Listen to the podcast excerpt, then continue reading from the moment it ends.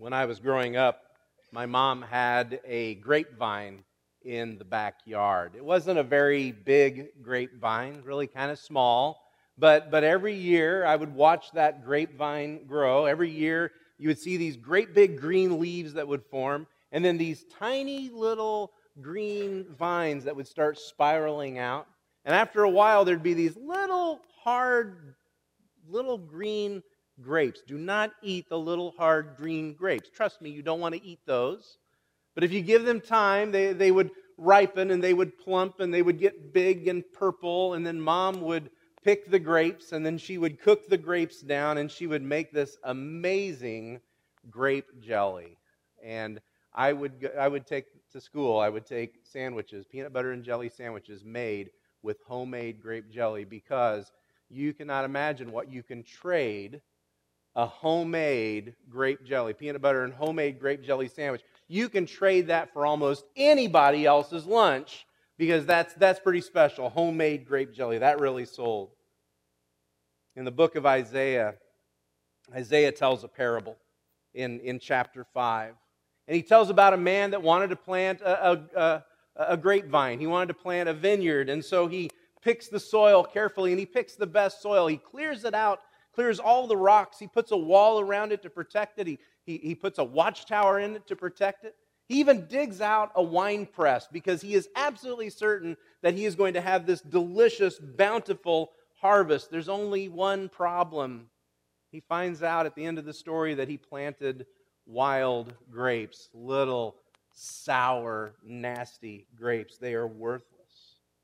And the lesson there in Isaiah 5 is the problem was not in his preparation. He did everything right. He prepared everything correctly. The problem wasn't in his desire. His desire was to produce something good. The problem was in his vine. And despite all of our efforts to produce something good in our lives, we will never produce something good if we're not connected to a good source. We will never produce if we're not connected to the right vine. And so in John chapter 15, Jesus picks up the story from Isaiah, and he tells the rest of the story. And there in John 15:1, Jesus says, "I am the vine." He says, "I am the true vine, and my Father is the vine dresser. And as He is the vine, we are to see ourselves as the branches." He says in verse 2, "Every branch in me that does not bear fruit, He takes away. And every branch that does bear fruit, He prunes, that it may bear more fruit." Now, what fruit is He talking about here? I mean, obviously, it's not just grapes, right? As Paul tells us, no matter what else we might see as the produce of our faith, we have to look at the fruit of the Spirit. We have to look at love, joy, peace, patience, kindness, goodness, faithfulness, gentleness, and self-control. And as Paul lays out the fruit of the Spirit for us, we have to start with love. That's where Paul starts. That's where we have to start. And if we start with love, we really have to start with Jesus. We're going to look at Jesus' teachings here in John chapter 15 as he talks about the vine being the true vine and us as the branches. John 15, verses 1 through 11. It's on page 901 in those blue Bibles in front of you if you want to follow along there. You know, every element of the fruit of the Spirit can be difficult for us. We can look at a lot of these elements and we can say, you know, the second one is joy, and I'm just not as joyful as I ought to be. I'm not a very joyful person. Or we can look at patience, and boy, that's a big one, isn't it? You know, we recognize we're not really all that patient. And then you get to the end, and what's the last one? Self-control. Did you notice that self-control was symbolized through duct tape in that video up there? I mean, I think that's perfect. I just need duct tape to hold me firm to where I need to be. But we're aware of how difficult some of the fruit of the Spirit can be. But starting here with love, love is something at least that we know, we're acquainted with, we're comfortable talking about it. And yet, if we're honest, love is not always easy. There are people in our lives who are difficult to love, and too often we get down on ourselves and we start thinking, well, I'm not loving enough. I need to try harder. I need to be more loving. And we try to force ourselves to love more. We think, you know, darn it, I'm going to learn to love these difficult people. But it doesn't work that way. You don't learn to love by forcing yourself to love more. You learn to love more by strengthening your connection to the vine. by strengthening your connection to Jesus. He is the vine. We are the branches. And that right there should tell us that we cannot truly know how to love like Jesus if we're not connected to Jesus. We can't learn to love like Jesus without being connected to Jesus. Now, I want you to look on in verse 4. And if you look in verse 4 through 6, you see a very consistent theme start emerging in Jesus' words here. Verse 4 begins, he says, "Abide in me, and I in you. As the branch cannot bear fruit by itself unless it abides in the vine, neither can you unless you abide in me. I am the vine, you are the branches. Whoever abides in me, and I in him, he it is that bears much fruit. For apart from me, you can do nothing.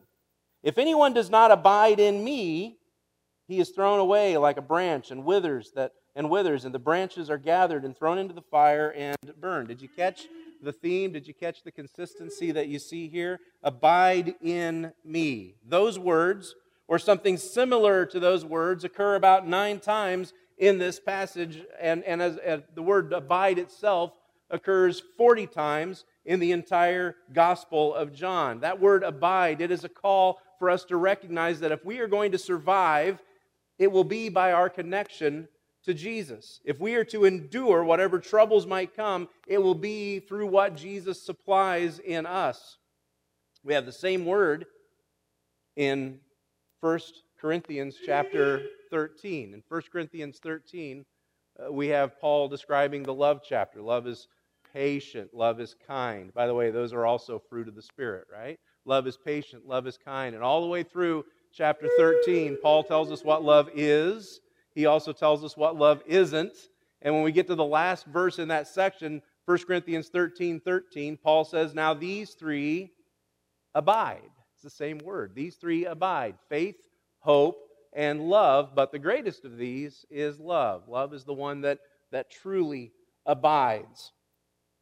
Verse 5, Jesus says, "For apart from me, you can do nothing. If you abide in me, you will bear much fruit. Apart from me, though, you can do nothing." I know there's people that push you. I know there's people who test you. I know there's people I know there's people that have hurt you. And I know there's people about whom you say, "I cannot love that.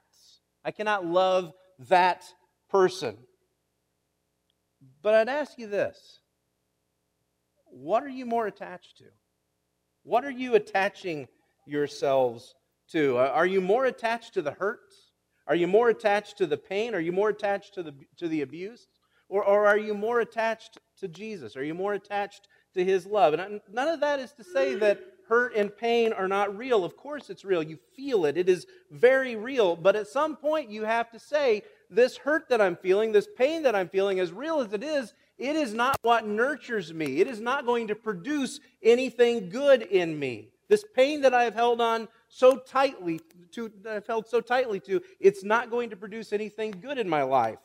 And so rather than continue to nurse the hurt and to keep the pain alive, can I instead hold to Jesus with that much fierceness? Can I cling to Him with as much fierceness as I've clung to my pain?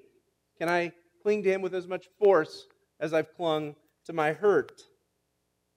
You see, I can't promise you anything good from clinging to your hurt.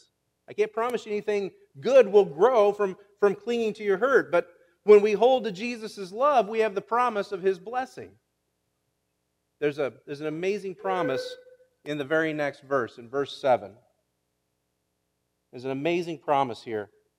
He says, "If you abide in me, and my words abide in you, ask whatever you wish, and it will be done for you." If you abide in me, my word abides in you, you can ask whatever you wish. You can ask whatever you wish, and it will be done for you. How many kids have heard a verse like that and know the Bible is true and know that the Bible is the Word of God? How many kids have read a verse like that and thought, "I want a pony. I want my pony. It says right there, whatever I ask for, whatever I wish, I can have it, so I want my pony." More seriously, any one of us have read a verse like that, and in our search for healing and in our search for wholeness and in our search for just one pain-free day, one day free of misery, one day free of trouble. We've prayed a prayer like this, and we've come away feeling let down. We've come away feeling like God doesn't listen. You have to remember, and you've heard me say this many times, you have to remember we have to keep this promise in context. It's in the context of bearing fruit. It's in the context of our connection to Jesus. Now I don't want to limit God, but nor do I want to make promises where Jesus doesn't make promises. But if what I'm seeking doesn't fall into the category of producing fruit in my life, if the love of Jesus is not going to be seen in what I'm asking for, then it doesn't really fit with this promise. On the other hand, if you're aware, if you're very aware that you lack the ability to love in some situation, if you're very aware that you need to love in a particular situation, you can't love on your own, and you need Jesus to love through you, I think this promise fits. He says, again, there in verse 7, if you abide in me, and my words abide in you, ask whatever you wish, and it will be done for you. By this my Father is glorified, that you bear much fruit, and so prove to be my disciples. As my Father has loved me, so I have loved you. Abide in my love. Verse 8, he says, by this my Father is glorified. The next time he says those words are later that same night as he's praying in the garden. If you flipped over to John chapter 17, Verse 1, Jesus prays in the garden, Father, the hour has come, glorify your Son, that the Son may glorify you. He's talking about the cross. He's talking about the pain that he's about to go through. And he says, by this my Father will be glorified.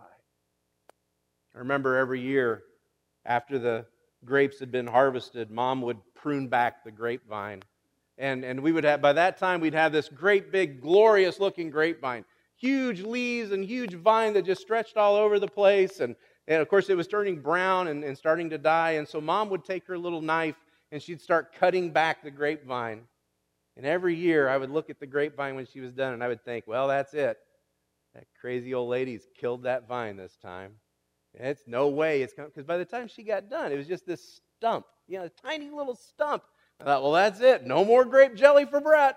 No more trading sandwiches with the other kids. No more good stuff for me. But the next year would come, and you couldn't even see where she had trimmed back the vine. You couldn't even see where she had pruned, because all you could see was the fruit that was produced on that vine. Over and over again in Scripture, pruning is seen as a metaphor for the pain that's in our lives. Why does God allow pain? Why does God allow cancer? Why does God allow autism? Why is it the children of God seem to hurt so bad? Why does God, if He's so loving, if He's so good, why is it that His own children seem to have it worse than everyone else? And it's not that God causes those things, but God uses those things. Again, back to verse 2. Every branch that does bear fruit, He prunes that it may bear more fruit. When we're pruned, when we go through those tough times, the point is that we should hold more tightly to the vine. It teaches us what's really important in life. If we allow it, if we let the pain do its work, it enables us to love more purely. It enables us to hold more tightly. It enables us to be more aware of His blessings. And it's then that we're able to see that loving others, as difficult as it can be sometimes, loving others starts with loving Jesus. And our response to that, loving others starts with loving Jesus, well, that's no problem. Of course we love Jesus. Ever since we were little kids in junior church, we were taught that we were to love Jesus. Ever since we were younger than these guys, we'd sung songs like Jesus Loves Me, and we'd talked about how much we love Jesus over and over again. We collared pictures. We sang songs. We wrote verses. We wrote out the Bible verses telling us how much we love Jesus and how much Jesus loves us. But look at what He's really asking in this passage when He asks for our love. He's asking you to love the one who prunes you. He's asking you to love the one that wounds you. He's asking you to love the one that seeks your very best through the very deepest hurts. And if you can love Him with all your heart, then love will be the produce of your life. Verse 10, he says, if you keep my commandments, you will abide in my love, If you keep my commandments, you will abide in my love.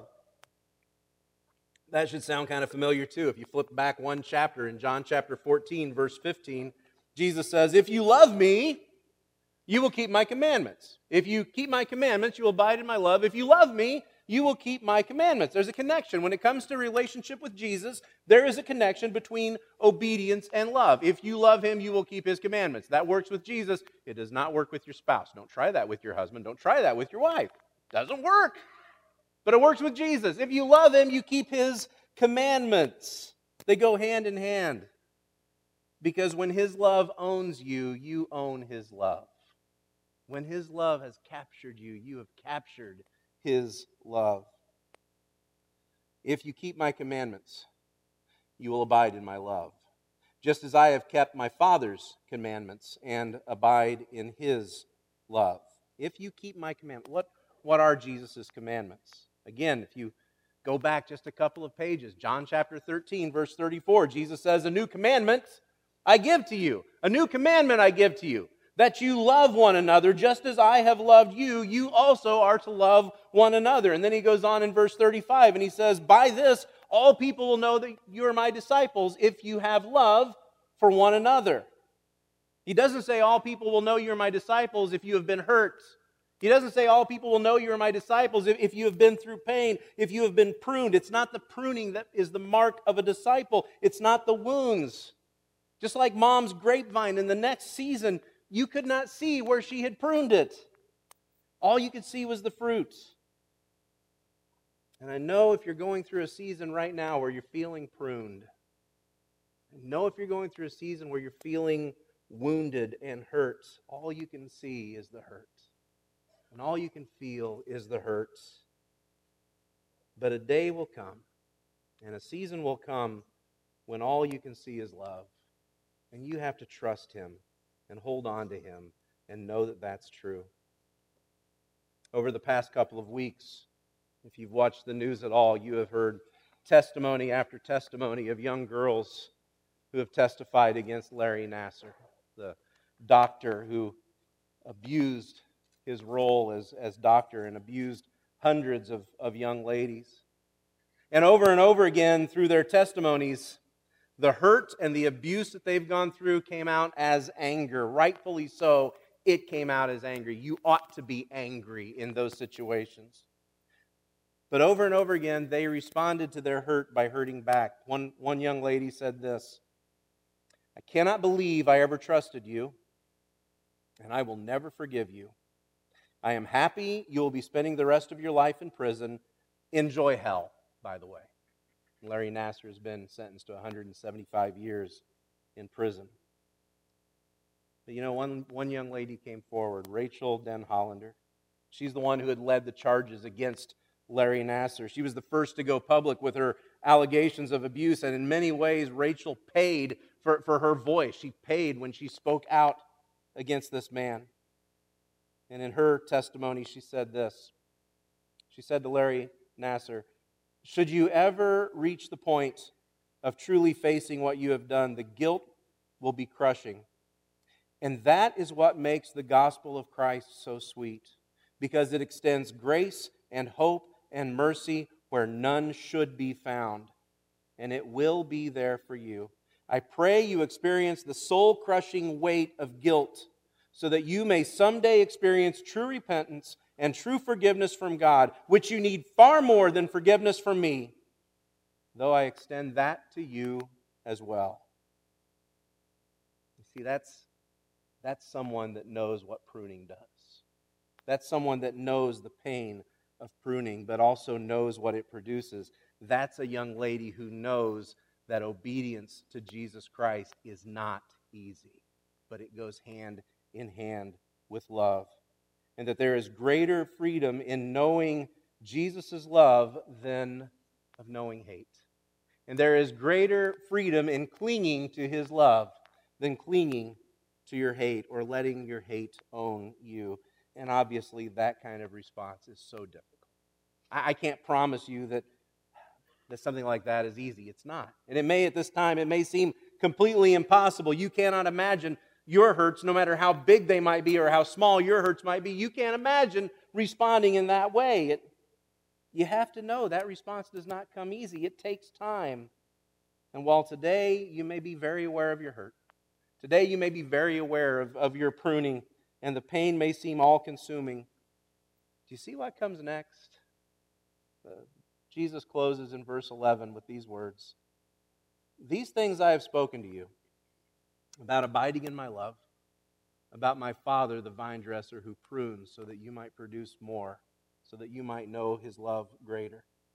These things I have spoken to you, that my joy may be in you, and that your joy may be full. Trust him. Trust his promises. Trust him through this season. And the love will come, and the joy will come. Would you stand as we pray?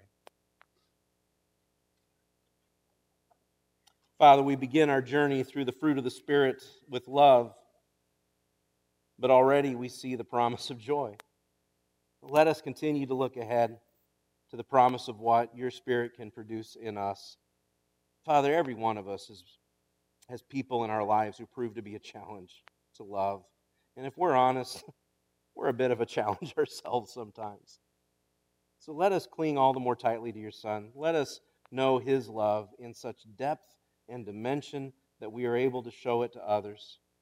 When we seek the fruit of love in our lives, we're truly seeking his presence, his love, and his life.